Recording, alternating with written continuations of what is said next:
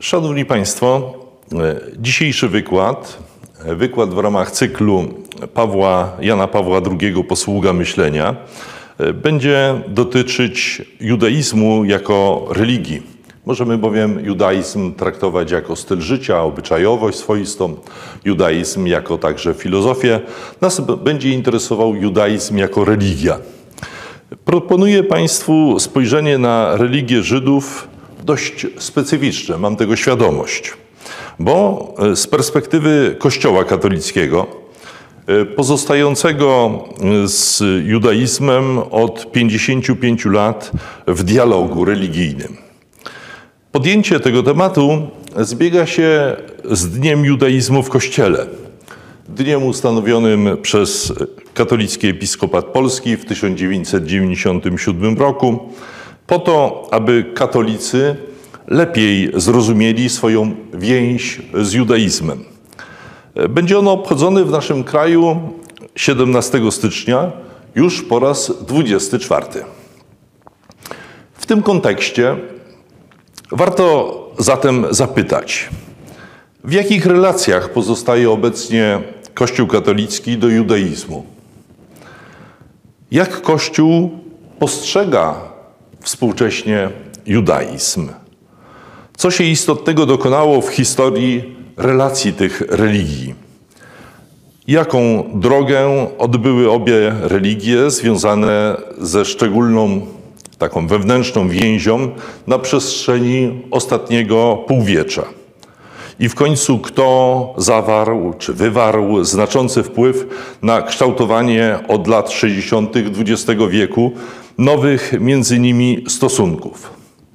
Chciałoby się jeszcze zadać jedno pytanie, ale to już dalsza perspektywa, mianowicie jak te relacje pomiędzy judaizmem a mm, chrześcijaństwem, konkretnie katolicyzmem, wyglądałyby w dalszej perspektywie.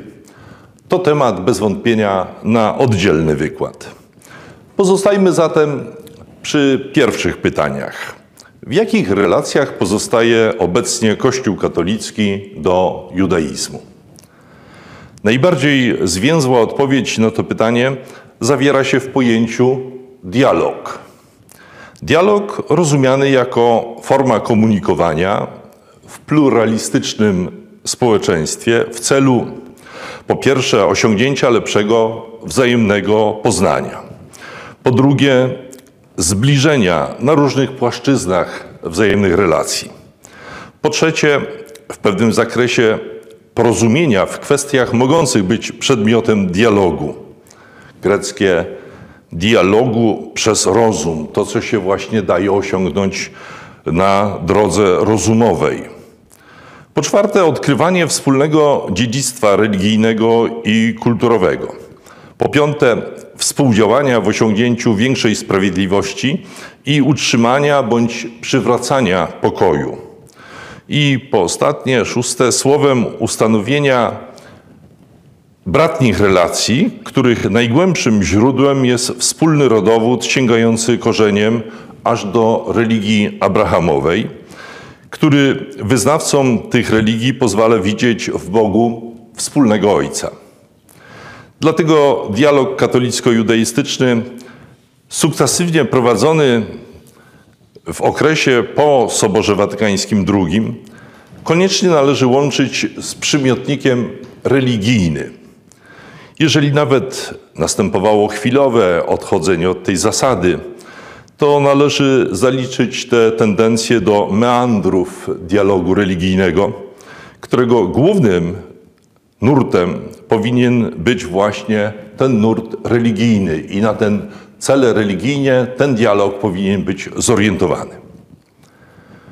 I to drugie pytanie, które zadaliśmy. Jak Kościół katolicki postrzega judaizm?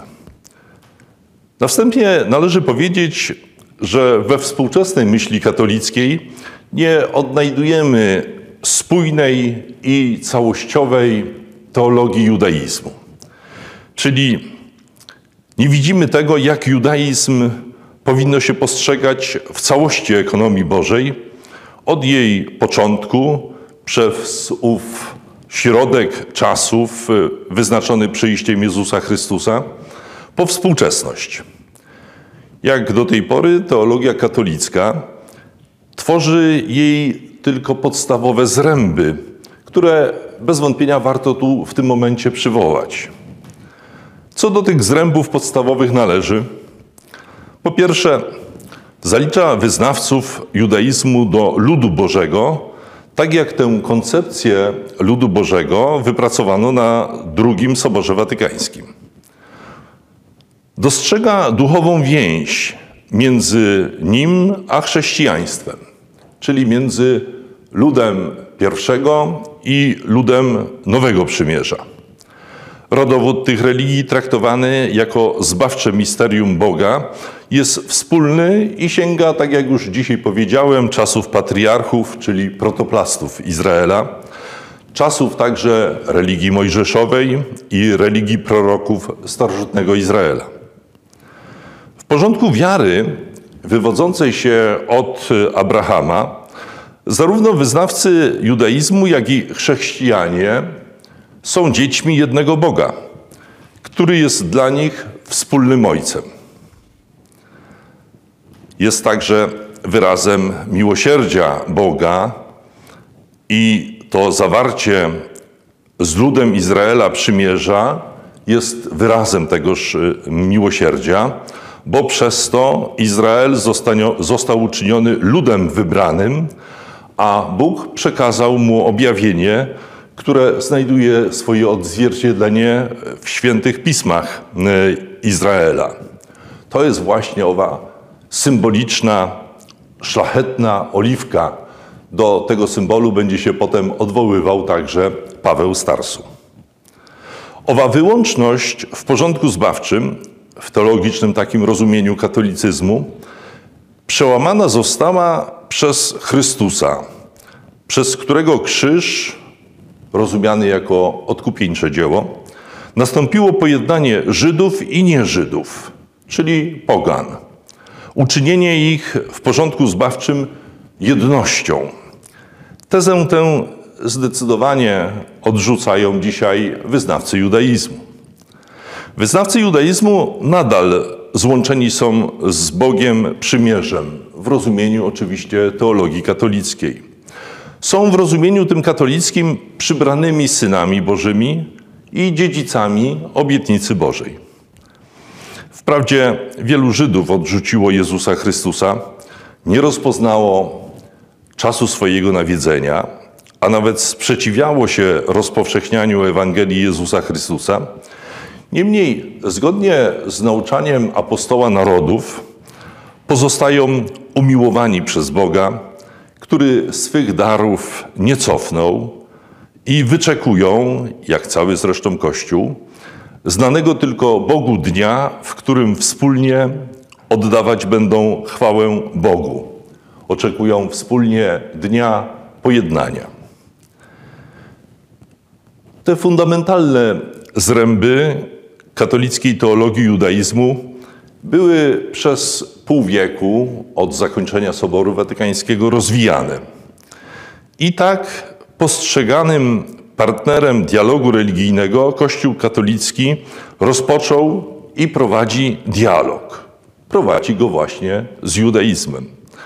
Do różnych wątków y, związanych z tym prowadzeniem dialogu y, będę jeszcze bez wątpienia nawiązywał w trakcie dalszej części wykładu.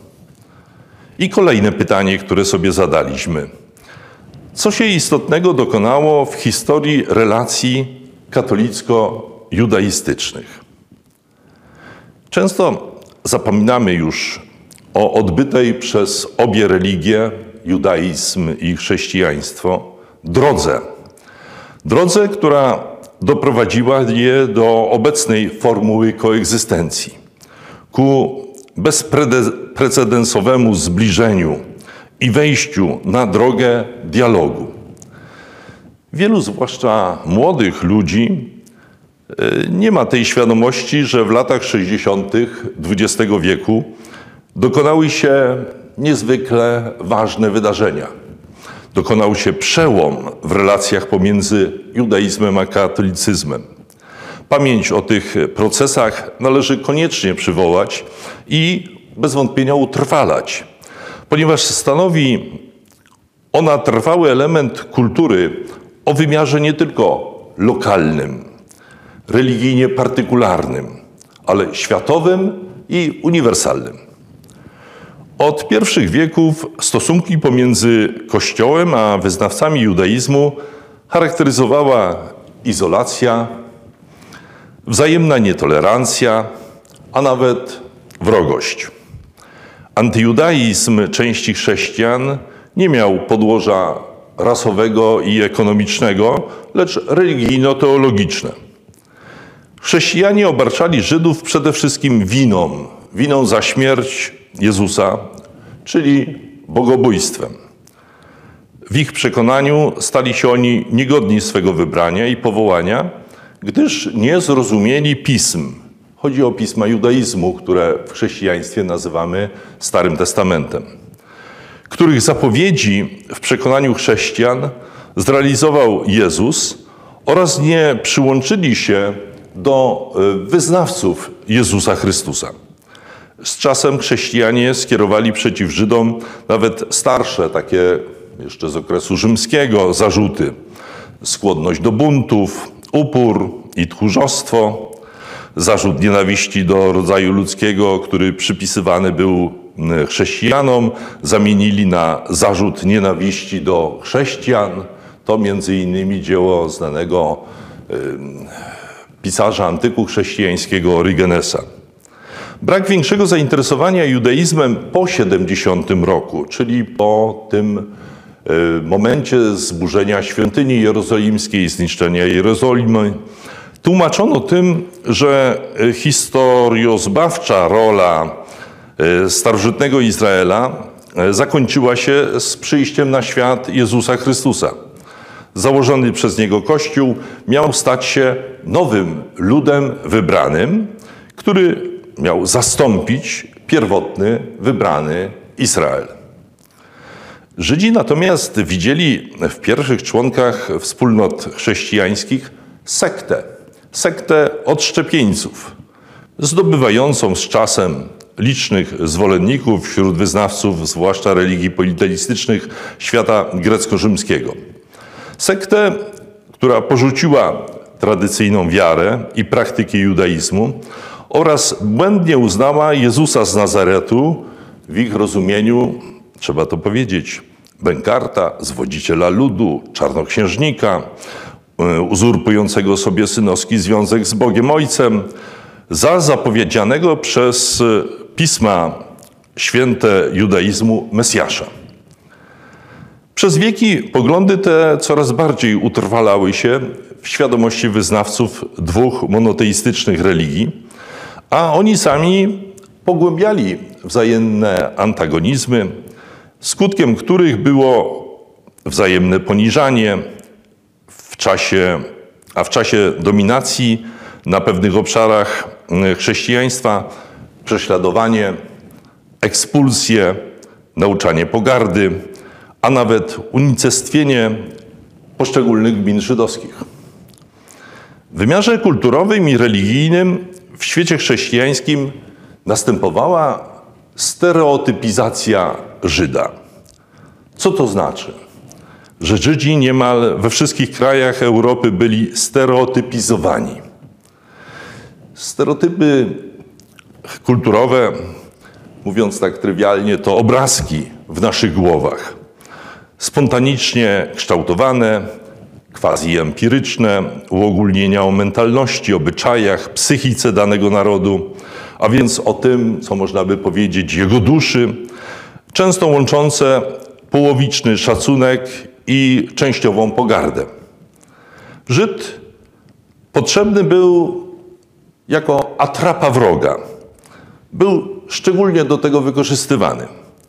Co znaczy zatem Żyd w leksyce chrześcijańskiej? Najpierw był to Żyd tekstowy, występujący w założycielskim tekście chrześcijańskim Nowym Testamencie określany przez akceptację bądź przez odrzucenie Jezusa Chrystusa. Po drugie, był to Żyd sąsiad, który żył w świecie, który chrześcijanin z nim dzielił. I w pewnym stopniu był inny w tym świecie pełnym innych. Żyd e, pozostający poza chrześcijańskim systemem świadectwa, włączany do e, kategorii owych innych, niewierzących. Tak jak zdawałoby się e, muzułmanin, hinduista, buddysta, ateista. Po trzecie, Szczególna kategoria to Żyd mityczny, istniejący w wyobraźni chrześcijańskiej, dostrzegany po rozbracie chrześcijaństwa e, z judaizmem. Miał on różne przymioty: bogobójca, zdrajca, lichwiarz, wieczny tułacz. I w końcu Żyd świadek. W oficjalnym nauczaniu Kościoła bowiem uznawał prawo ludu żydowskiego do istnienia, tak Kościół uznawał, byle był on w poniżeniu i w stanie pogardy, jako właśnie lud świadków, mający uwierzytelniać niezafałszowaną prawdę biblijnych ksiąg prorockich oraz ich przechowywanie jako swoisty archiwariusz chrześcijan. To koncepcja świętego Augustyna, biskupa Hipony, e, koncepcja, która przez wieki dominowała w takim rozumieniu chrześcijańskim. W tej stereotypizacji Żydzi odkrywali kościelne nauczania, nauczanie pogardy. To jest już refleksja żydowska z XX wieku. Nauczanie pogardy, które stanowiło podstawę i najmocniejsze wsparcie systemu upodlenia.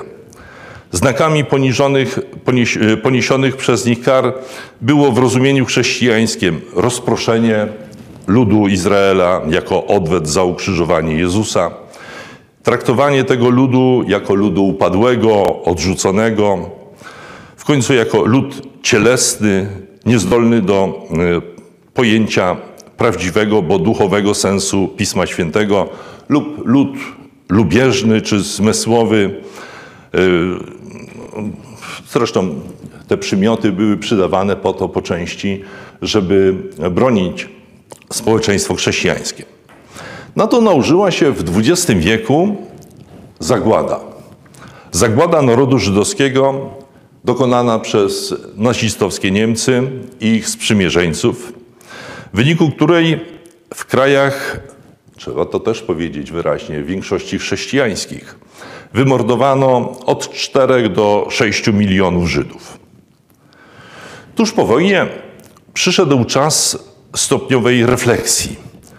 Refleksji nad tym, co po hebrajsku nazywa się Shoah. Środowiska chrześcijańskie, protestanckie i katolickie, mając świadomość winy wobec judaizmu i Żydów, podjęły rewizję dotychczasowego swego nauczania i swoich praktyk.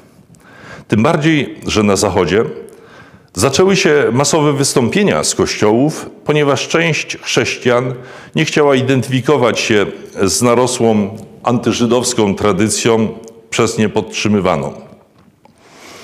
Wyraz nowego stanowiska dano najpierw na Międzynarodowej Konferencji Chrześcijan i Żydów zorganizowanej w 1947 roku w szwajcarskim Zelisbergu, gdzie sformułowano w 10 punktach nauczanie dotyczące na nowo kształtowanych relacji chrześcijańsko-żydowskich.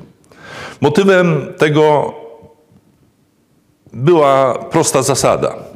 Pewne koncepcje, błędne pod względem teologicznym oraz fałszywe prezentowanie Ewangelii miłości w samej swej istocie, przeciwne duchowi chrześcijańskiego, przyczyniły się do wywołania antysemityzmu.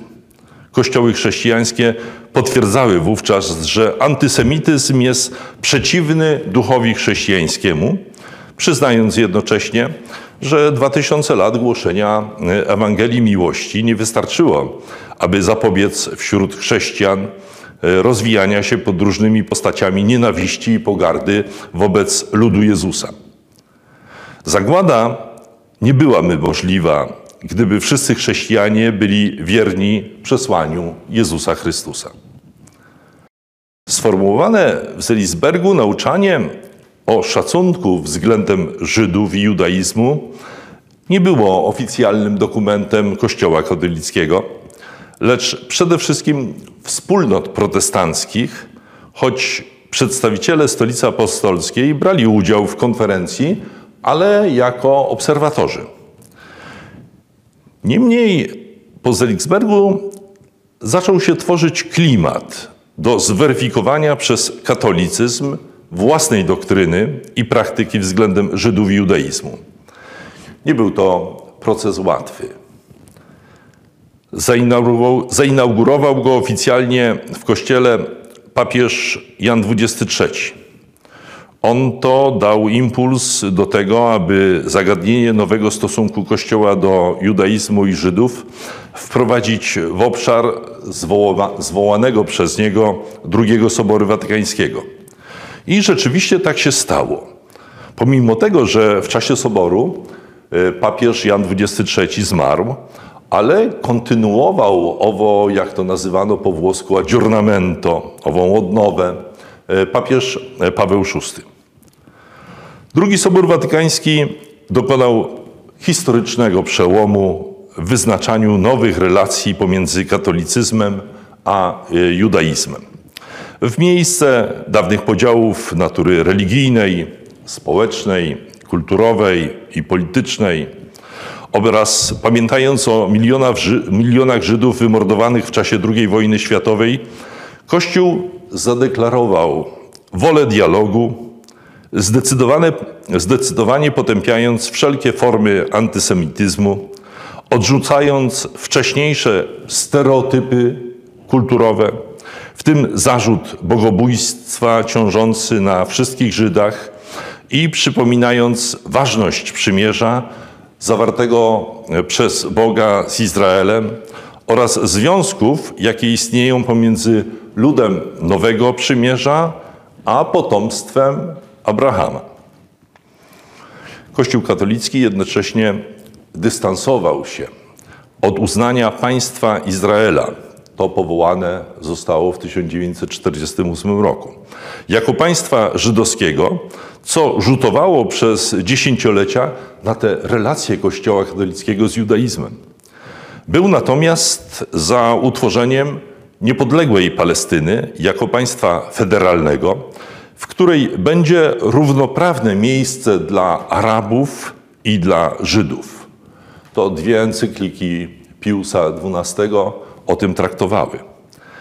Gdy tak się nie stało, stolica apostolska nie nawiązała z utworzonym państwem Izraela stosunków dyplomatycznych. Mimo tego Kościół rozpoczął długi proces przebudowy mentalności katolików i urzeczywistniania religijnych stosunków z judaizmem w nowym duchu. Te cele wpisywały się zarazem w wielką reformę Kościoła, której priorytety wyznaczył papież Paweł VI, budując zarazem instytucje, które by te cele realizowały. Wydarzenia polityczne mające miejsce po II Soborze Watykańskim skutkowały jednak napięciem na linii Watykan-Izrael i także nie sprzyjały dialogowi katolicko-judaistycznemu. Do nich zaliczyć należy wojnę tak zwaną sześciodniową w 1967 roku. Bezskuteczny okazał się wtedy apel Stolicy Apostolskiej z końca czerwca tegoż roku, by Jerozolimę zjednoczoną po aneksji jej wschodniej części przez Izrael umiędzynarodowić. Mimo tego sam dialog katolicko-judaistyczny na poziomie działań podejmowanych przez Stolicę Apostolską i kościoły także lokalne, te kościoły lokalne zasługują na szczególną uwagę, zwłaszcza we Francji, Niemczech, Stanach Zjednoczonych. Ten dialog rozwijał się, choć trzeba powiedzieć wolno, ale systematycznie. Był on jednak domeną elit oraz naznaczony był taki paradygmat w tym dialogu, czyli swoisty obowiązujący wzorzec który to wzorzec dotyczył nie tylko relacji Kościoła z judaizmem, ale także i z innymi religiami. Ten wzorzec doprowadził do wykrystalizowania się stopniowo tego, co dzisiaj można nazwać dekalogiem dialogu, czyli jego aksjologią, ale także wpłynął bez wątpienia na rozumienie judaizmu, które jest wpisywane w, tutaj także i w tę tajemnicę Kościoła jako instytucji bos, boskoludzkiej, w tę tajemnicę przez to rozumienie judaizmu, która ma być coraz bardziej zgłębiana i poszerzana. Dialog międzyreligijny miał też swoiste uwarunkowania polityczne, których nie można pominąć przy prezentacji e, jego przebiegu w okresie zwłaszcza pontyfikatu e, Jana Pawła II. W zasadzie e, w takie dziedzictwo dialogu z judaizmem i relacji Watykanu z państwem Izraela wszedł Jan Paweł II, obejmując w 1978 roku urząd biskupa Rzymu i zwierzchnika całego Kościoła katolickiego. Jego pontyfikat, trwający blisko ćwierć wieku, znamionują w relacjach do judaizmu doniosłe wydarzenia. Wszyscy pamiętamy jego wizytę w rzymskiej synagodze, dziesiątki spotkań z przedstawicielami gmin żydowskich w krajach, do których pielgrzymował, nawiązanie w końcu stosunków dyplomatycznych z państwem Izraela 1993 rok. W końcu też i pielgrzymka, taka najbardziej chyba utrwalona i pozostająca w naszej świadomości i pamięci, pielgrzymka do Ziemi Świętej, czyli do e, Izraela i autonomii palestyńskiej w roku jubileuszowym 2000. Oczywiście to tylko niektóre wydarzenia wpisujące się w ten proces głębokich przemian, które dokonywały się za sprawą właśnie Jana Pawła II. Do budowania nowych relacji z Żydami i judaizmu, judaizmem wniósł Karol Wojtyła osobiste doświadczenie sięgające najwcześniejszych lat życia w rodzinnym mieście e, Wadowice, w których Żydzi i chrześcijanie żyli w bliskości, a potem doświadczenie II wojny światowej i zagłady Żydów. Bez jego przywołania zaangażowanie Jana Pawła II w realizację nauczania Vaticanum Secundum byłoby niezrozumiałe. Papież Wojtyła nie stworzył bowiem fundamentów dialogu katolicko-judaistycznego, bo jest to, jak już powiedziałem wcześniej, dzieło II Soboru Watykańskiego, ale był bez wątpienia jego wybitnym posoborowym architektem, angażującym się osobiście w jego prowadzenie i przezwyciężanie licznych trudności pojawiających się na drodze do jego realizacji. Nieraz w tym niezwykłym przedsięwzięciu przychodziło Janowi Pawłowi II oscylować pomiędzy religią a polityką choć pragnął być przede wszystkim przywódcą religijnym, który prowadzi dialog religijny i jest jego moderatorem.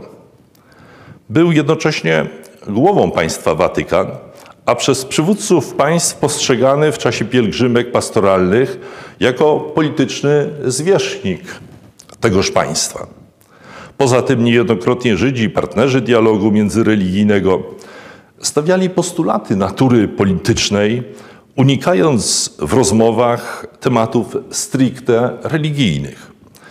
Dominował w nich zwłaszcza problem odpowiedzialności za Shoah, zagładę, i antysemityzm oraz kwestia, która do dzisiaj ma swoje reperkusje, Ziemi Świętej, domyślnie uznania przez Watykan państwa Izraela. Pozostańmy przy tych tylko wskazanych wątkach dialogu, które w jego historii przeplatają się i przyjrzyjmy się im, ukazując przed jakimi dylematami stawał Jan Paweł II, angażując się w ich rozwijanie czy też rozświetlanie. Już w jednym z pierwszych przemówień papież przypomniał światu o eksterminacji Żydów. To nie był, proszę Państwa, problem tak jakbyśmy dzisiaj to widzieli, jednoznaczny. O eksterminacji Żydów nie mówiło się prawie do lat 70. w Stanach Zjednoczonych, a w samym Izraelu ten wątek zostaje w mediach publicznych przywołany głównie w kontekście procesu Eichmana, lata 60. A teraz papież w 1960, w 1979 roku w czasie wizyty na terenie dawnego hitlerowskiego obozu zagłady Auschwitz-Birkenau wrócił jeszcze raz do tego w 2005 roku w przesłaniu z okazji 60. rocznicy wyzwolenia tegoż obozu, przypominając, że nie wolno nikomu przejść obojętnie wobec tragedii Shoah. Ta próba, kontynuuje cytat, planowego, planowanego wyniszczenia całego narodu kładzie się cieniem na Europie i na całym świecie.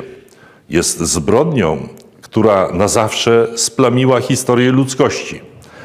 Niech przynajmniej dzisiaj i na przyszłość będzie przestrogą. Nie można ulegać ideologiom, które usprawiedliwiają możliwość deptania godności człowieka odmiennością jego rasy, koloru, skóry, języka czy religii. Koniec cytatu. Te wystąpienia papieskie nie korespondowały jednak z krzepnącą coraz bardziej w środowiskach Żydów amerykańskich i izraelskich ideologią Holokaustu. Ponieważ za każdym razem Jan Paweł II podkreślał fakt, że w czasie II wojny światowej na całkowite wyniszczenie obok Żydów skazani byli przez Hitlera Romowie, a największą ofiarę krwi złożyli Rosjanie i wielu innych ludzi różnych narodowości, o czym przypominają tablice w Muzeum Oświęcimskim. Wróciło to stwierdzenie jeszcze raz w dokumencie Komisji do Spraw Kontaktów Religijnych z Judaizmem w dokumencie zatytułowanym Pamiętamy refleksję nad Shoah. Jest on z 1998 roku. I w tymże dokumencie napisano: Kościół katolicki potępia więc każde prześladowania skierowane przeciwko wszystkim ludziom, jak i jakiejś grupie osób, gdziekolwiek i kiedykolwiek miałyby one miejsce. Kościół absolutnie potępia wszelkie formy ludobójstwa, jak również ideologie rasistowskie, które do nich prowadzą. Spoglądając wstecz na mijające stulecia, jesteśmy głęboko zasmuceni przemocą, którą ogarnięte są całe grupy ludzi i narodów. Pamiętamy zwłaszcza masakrę mieszkańców Armenii, niezliczone ofiary na Ukrainie, które zaginęły na Ukrainie w latach 30., ludobójstwo dokonane na narodzie cygańskim, które to prześladowania były również rezultatem szerzenia idei rasistowskich, a także podobne tra tragedie, które dokonały się w Ameryce, Afryce i na Bałkanach.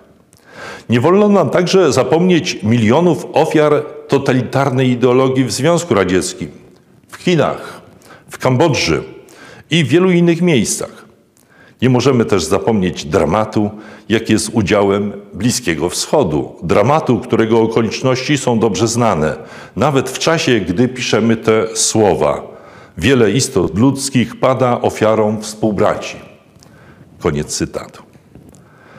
Komisja w tym dokumencie stwierdziła, że Shoah to jeden z najważniejszych faktów w historii naszego stulecia, który do dzisiaj zmusza do myślenia – w dziejach narodu żydowskiego to najgorszy okres cierpień zadanych jego członkom tylko dlatego, że byli Żydami.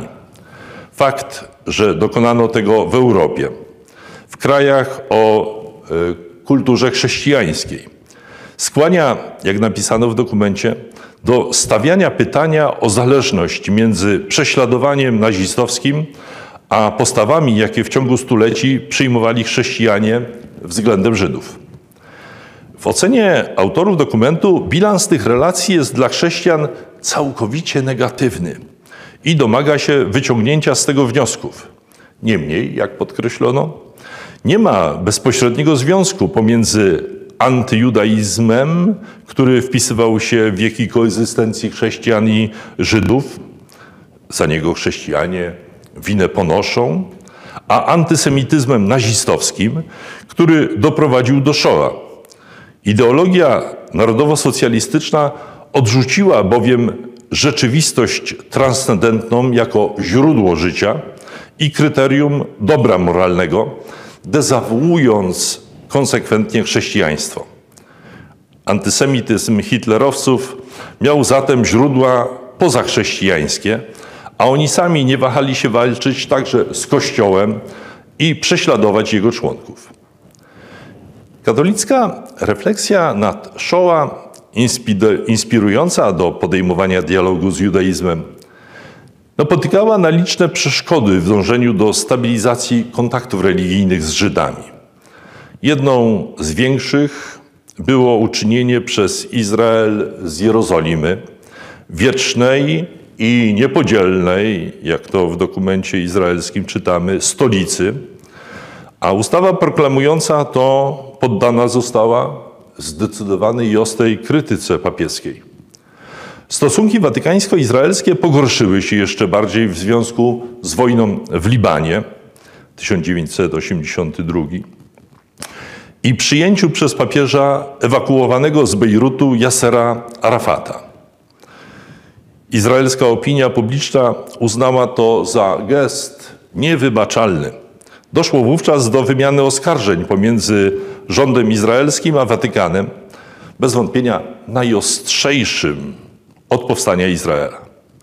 Jan Paweł II taki w sposób ogólny do tej kwestii jeszcze się kilka razy y, odnosił, a zwłaszcza w swoim liście apostolskim y, z 1984 roku. Y, tytuł tego listu to Redemptoris Anno. Podobnie Jan Paweł II powrócił do zarzucanej po cichu formuły o międzynarodowo gwarantowanym statucie dla Jerozolimy w 1985 roku w czasie wizyty w Watykanie premiera Izraela Shimona Peresa. Strona izraelska odebrała to jako próbę przywrócenia koncepcji umiędzynarodowienia miasta. Papież jednocześnie coraz krytyczniej odnosił się do izraelskiej polityki wobec Palestyńczyków, wykazując dbałość o ich prawa do autonomii. Przełom w tym zakresie nastąpił po izraelsko-palestyńskich rokowaniach, tajnych rokowaniach prowadzonych w Oslo. Wówczas w grudniu 1993 roku Izrael i Watykan ogłosiły nawiązanie dyplomatycznych stosunków. Podpisano ostatniego grudnia porozumienie podstawowe gwarantujące swobody religijne, kultowe wolność w dziedzinie nauczania, wypowiadania się i edukacji, poszanowanie obiektów sakralnych, takich jak e, kościoły i klasztory, prawidłowego funkcjonowania wspólnot religijnych w Izraelu i na terytorium okupowanym. Podpisane porozumienie nie ustosunkowuje się jednak do szeregu, szeregu problemów politycznych, w tym do problemu statusu Jerozolimy. W ślad za tym 10 listopada 1997 roku w Jerozolimie podpisano układ o osobowości prawnej instytucji kościelnych w Izraelu. Niemniej nierozwiązana pozostaje dalej kwestia stosunków ekonomicznych między Kościołem a państwem. Mimo tego wszystkie wspomniane wydarzenia tworzyły, zdawałoby się, odpowiedni klimat Klimat do upragnionej przez Jana Pawła II wizyty w Ziemi Świętej.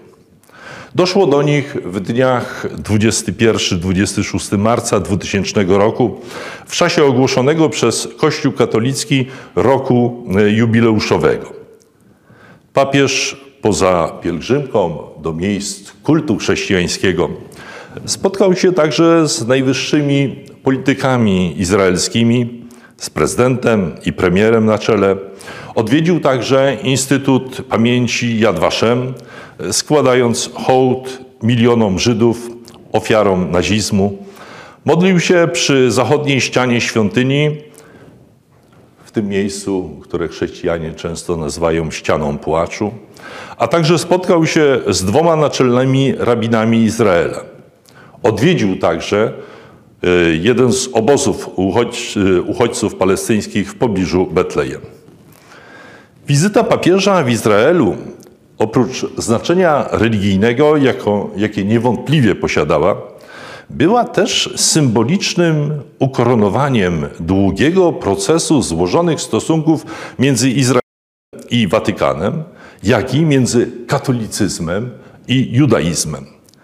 Wpływ na ich poprawę miała w niemałym stopniu pamięć o tragedii Shoah. Jan Paweł II dał temu szczególne świadectwo e, w Yad Vashem, mówiąc, i tu cytuję, ja sam przechowuję wspomnienia o wszystkim, co się działo, gdy hitlerowcy okupowali Polskę podczas wojny.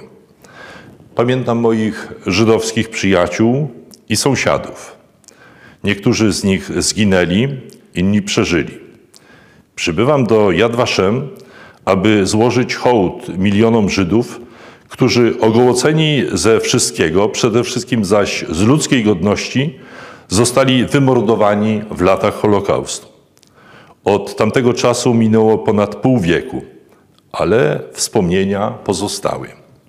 Tutaj, podobnie jak w Oświęcimiu i w wielu innych miastach w Europie, ze wszystkich stron słyszymy echo rozdzierającego płaczu milionów ludzi.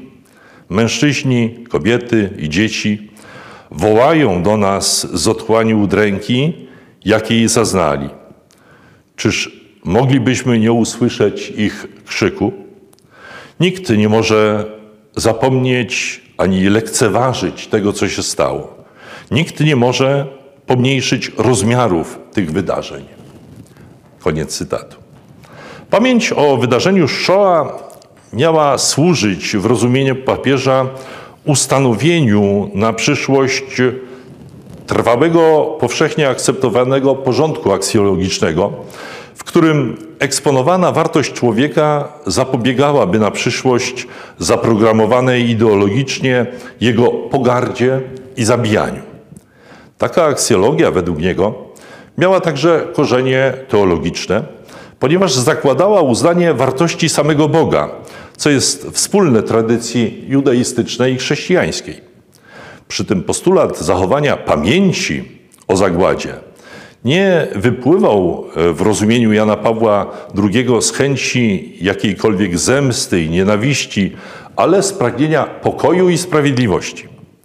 W kontekście bliskowschodnich, zwłaszcza izraelsko-palestyńskich, napięć politycznych i podejmowanych działań militarnych, wezwanie papieża było dramatycznym wołaniem o pokój i sprawiedliwość nie tylko dla Żydów, ale także dla innych mieszkańców Bliskiego Wschodu.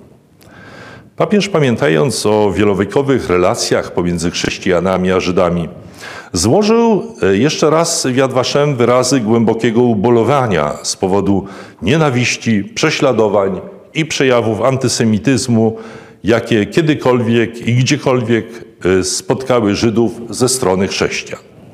W tym przemówieniu najdobitniej zarazem podkreślił związek Związek pomiędzy zagładą a nowymi relacjami pomiędzy chrześcijanami i Żydami. Cytuję: W tym uroczystym miejscu pamięci modlę się żarliwie, aby nasz stosunek z powodu tragedii, jakiej zaznał naród żydowski w XX stuleciu, doprowadził do ukształtowania nowej między chrześcijanami i Żydami relacji Budujmy nową przyszłość, w której chrześcijanie nie będą już żywić uczuć antyżydowskich, ani Żydzi uczuć antychrześcijańskich, ale raczej zapanuje wzajemny szacunek, jaki przystoi tym, którzy czczą jednego Stwórcę i Pana oraz odwołują się do Abrahama jako naszego wspólnego Ojca w wierze. Świat musi usłyszeć przestrogę, jaką pozostawiły nam ofiary Holokaustu i jakim są świadectwa ocalałych.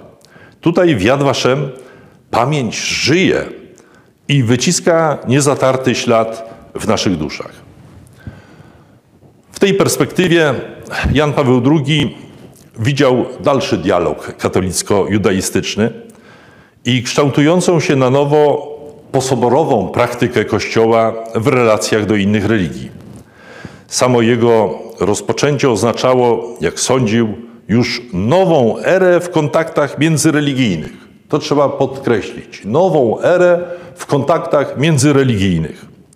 Po wiekach walk religijnych papież próbował upowszechnić nową zasadę, w myśl której religia jest wrogiem podziałów i dyskryminacji, nienawiści i rywalizacji, przemocy i konfliktów. Nie, nie może stawać się usprawiedliwieniem przemocy, zwłaszcza wówczas, gdy tożsamość religijna nakłada się na tożsamość kulturową i etniczną. Jan Paweł II sformułował również pozytywnie cele religii. Cele religii, jakimi są uczenie prawd wiary i zasad właściwego postępowania oraz świadczenie pomocy ludziom w uświadamianiu sobie swoich obowiązków i wypełnianiu ich tak, aby mogli prowadzić życie wewnętrznie spójne, łącząc harmonijnie wertykalny wymiar ich relacji z Bogiem z horyzontalnym wymiarem służby bliźnim. Natomiast we wzajemnych relacjach między religiami wskazywał na potrzebę, po pierwsze, dochowania wierności temu, co jest przedmiotem własnej wiary. Po drugie, słuchania się nawzajem w szacunku. Po trzecie, dostrzegania wszystkiego, co dobre i święte w nauczaniu drugiej strony. Po czwarte, wspólnego popierania wszystkiego, co sprzyja wzajemnemu podstawy, postawy wzajemnemu, przepraszam, osiąganiu celów, które sobie wyznaczono.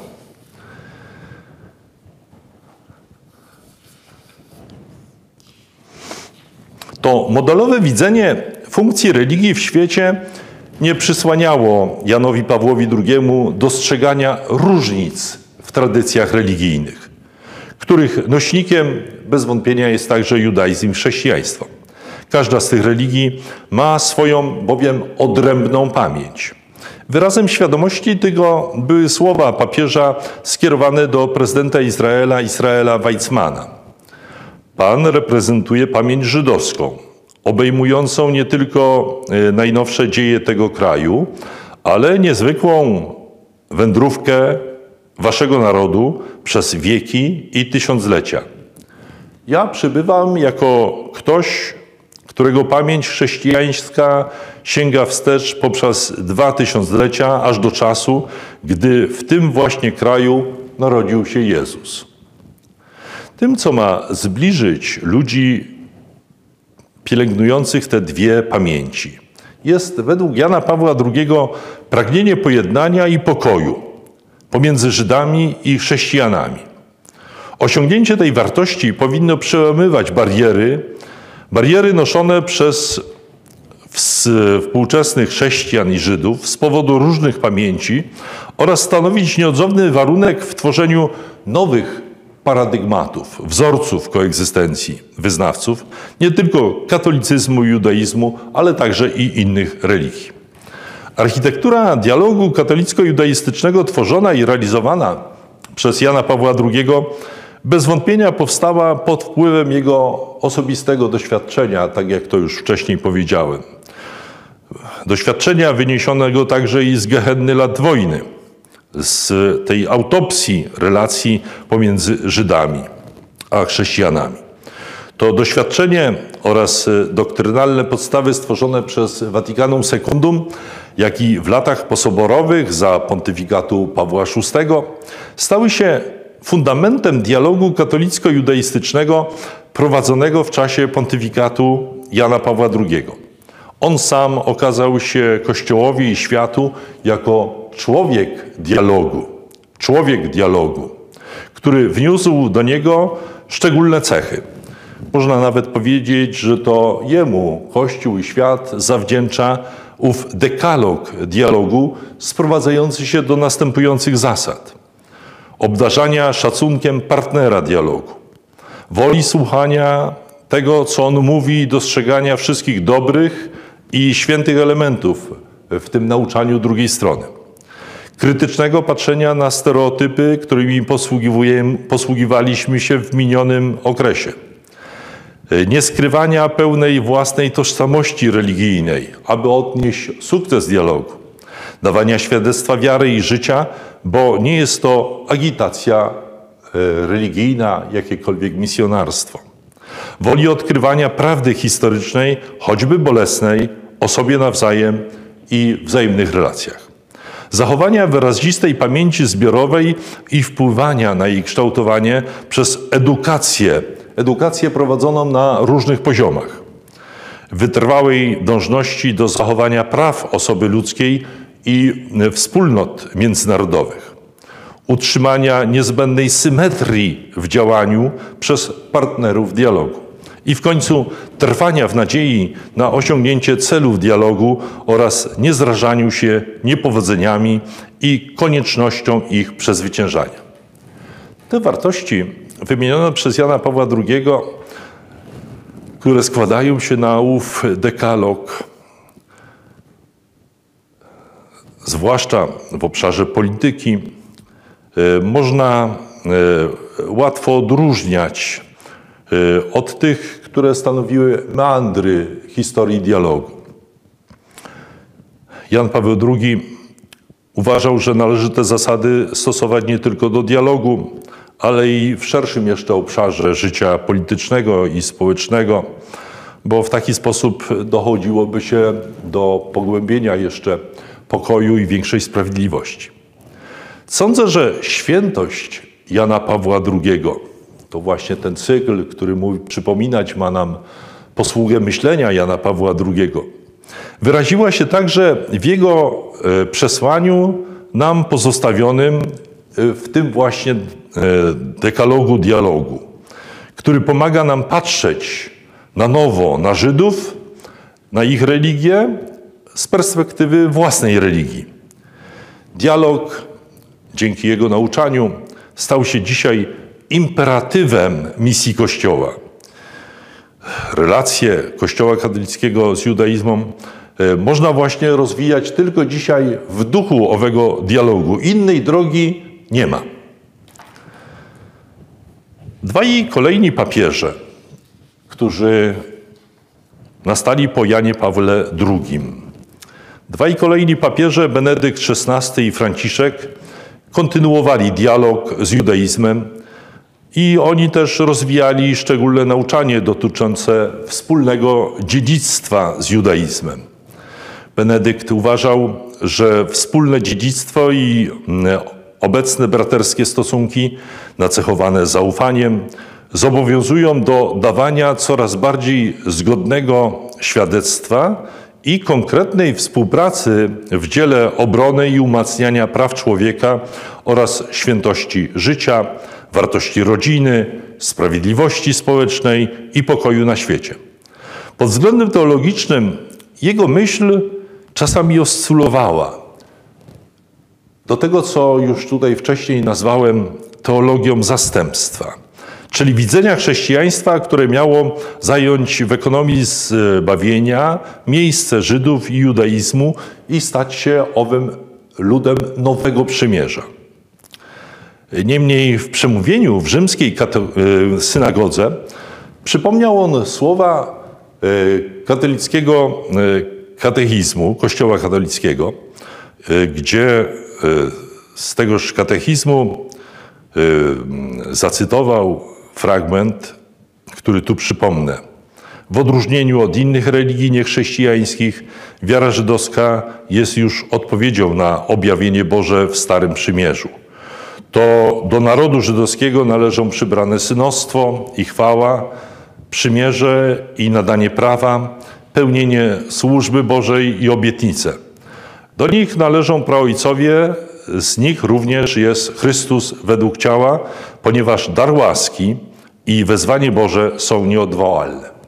W kontekście wypowiedzianych tych słów Oczywiście o teologii czy jakiejś reminiscencji do teologii zastępstwa nie może być mowy.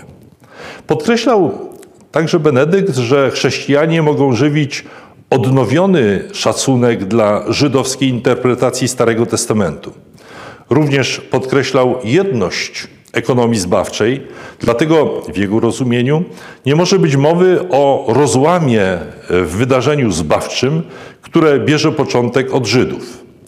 Ciekawy jest również wskazany przez niego nowy kierunek dialogu, który powinien polegać na prowadzeniu na dwa sposoby nowej lektury pism biblijnych chrześcijańskiej i żydowskiej, co może doprowadzić do poprawnego rozumienia woli Boga i Jego słowa.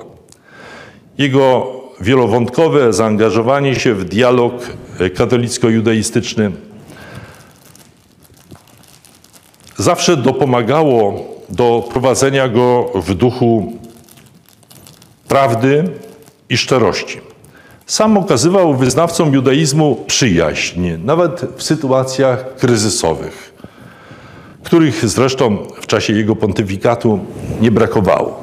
Taka postawa papieża potwierdza zatem wagę dialogu i ochronę jego dotychczasowych osiągnięć. Również w trwającym pontyfikacie papieża Franciszka dostrzega się podtrzymywanie przez niego linii poprzedników, zwłaszcza e, rozumieniu relacji Kościoła z Izraelem, jej uzasadnienia i wynikających stąd konsekwencji praktycznych. W jego nauczaniu odnajdujemy też słowa o ważności przymierza Boga z ludem Izraela. Dla chrześcijan w jego rozumieniu ważne są, i to jest szczególny rys, byśmy powiedzieli, nauczania Franciszka – Ważne są nie tylko księgi Starego Testamentu, ale także lud, lud przymierza, który je zachował i jego wiara.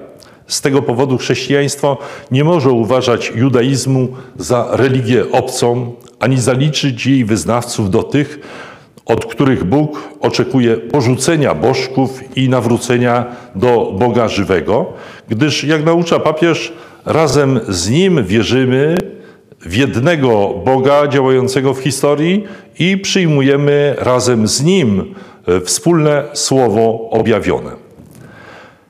To dziedzictwo zatem jest wciąż żywe. Jest skarbem mądrości, podkreśla Franciszek. A Kościół, dostrzegając to, przyjmuje wiele wartości judaizmu. Jednocześnie przyjaźń z tymi, którzy je zachowują, jest cenna dla chrześcijan. Papież nie zaciera różnic pomiędzy dialogującymi religiami. Nie głosi indyferentyzmu religijnego. Świadomy jest odrębności judaizmu i chrześcijaństwa. Tym, co je dzieli w sposób zasadniczy, jest stosunek do osoby Jezusa Chrystusa. Nie stanowi to jednak przeszkody w czytaniu tekstów Biblii hebrajskiej i pomaganiu sobie nawzajem w studiowaniu bogactwa słowa oraz kontemplacji innych elementów wspólnego dziedzictwa, choćby w obszarze etosu, budowania sprawiedliwości społecznej, dbałości o pokój i wzajemne poszanowanie. Aby przez dialog religijno-katolicko-judaistyczny następowała głębsza humanizacja świata. Tak rozumiany przez Kościół katolicki judaizm i pojmowany z nim dialog religijny przynosi we wzajemnych relacjach wyznawców tych religii nową jakość, o której nie można było przez blisko XIX wieków nawet marzyć. Ilustrują to słowa zawarte w oświadczeniu rabinów ortodoksyjnych na temat chrześcijaństwa, w oświadczeniu zatytułowanym Czynić wolę naszego Ojca w niebie. I tym cytatem pragnę zakończyć ten wykład. My, Żydzi i chrześcijanie, mamy więcej elementów wspólnych niż tych, które nas dzielą. Etyczny monoteizm Abrahama, relacje z jedynym Stwórcą nieba i ziemi, który miłuje i troszczy się o każdego z nas, żydowskie Pismo Święte, przekonanie o wiążącej mocy tradycji, wartości życia, rodziny, współczującej prawości, sprawiedliwości, niezapomnianej, niezaprzeczalnej wolności, uniwersalnej miłości i ostatecznego pokoju na świecie. 24 dzień judaizmu oscyluje wokół tematu życia i śmierci, które Bóg przedłożył człowiekowi w postaci niezwykłej relacji z Nim, albo odrzucenie tejże relacji w postaci przymierza. Dzisiejsza odpowiedź, wspólna dla judaizmu i chrześcijaństwa, wydaje się opowiedzeniem za wyborem przez obie te religie drogi życia, drogi życia, mimo wciąż trwających różnic w rozumieniu tejże drogi. Dziękuję Państwu.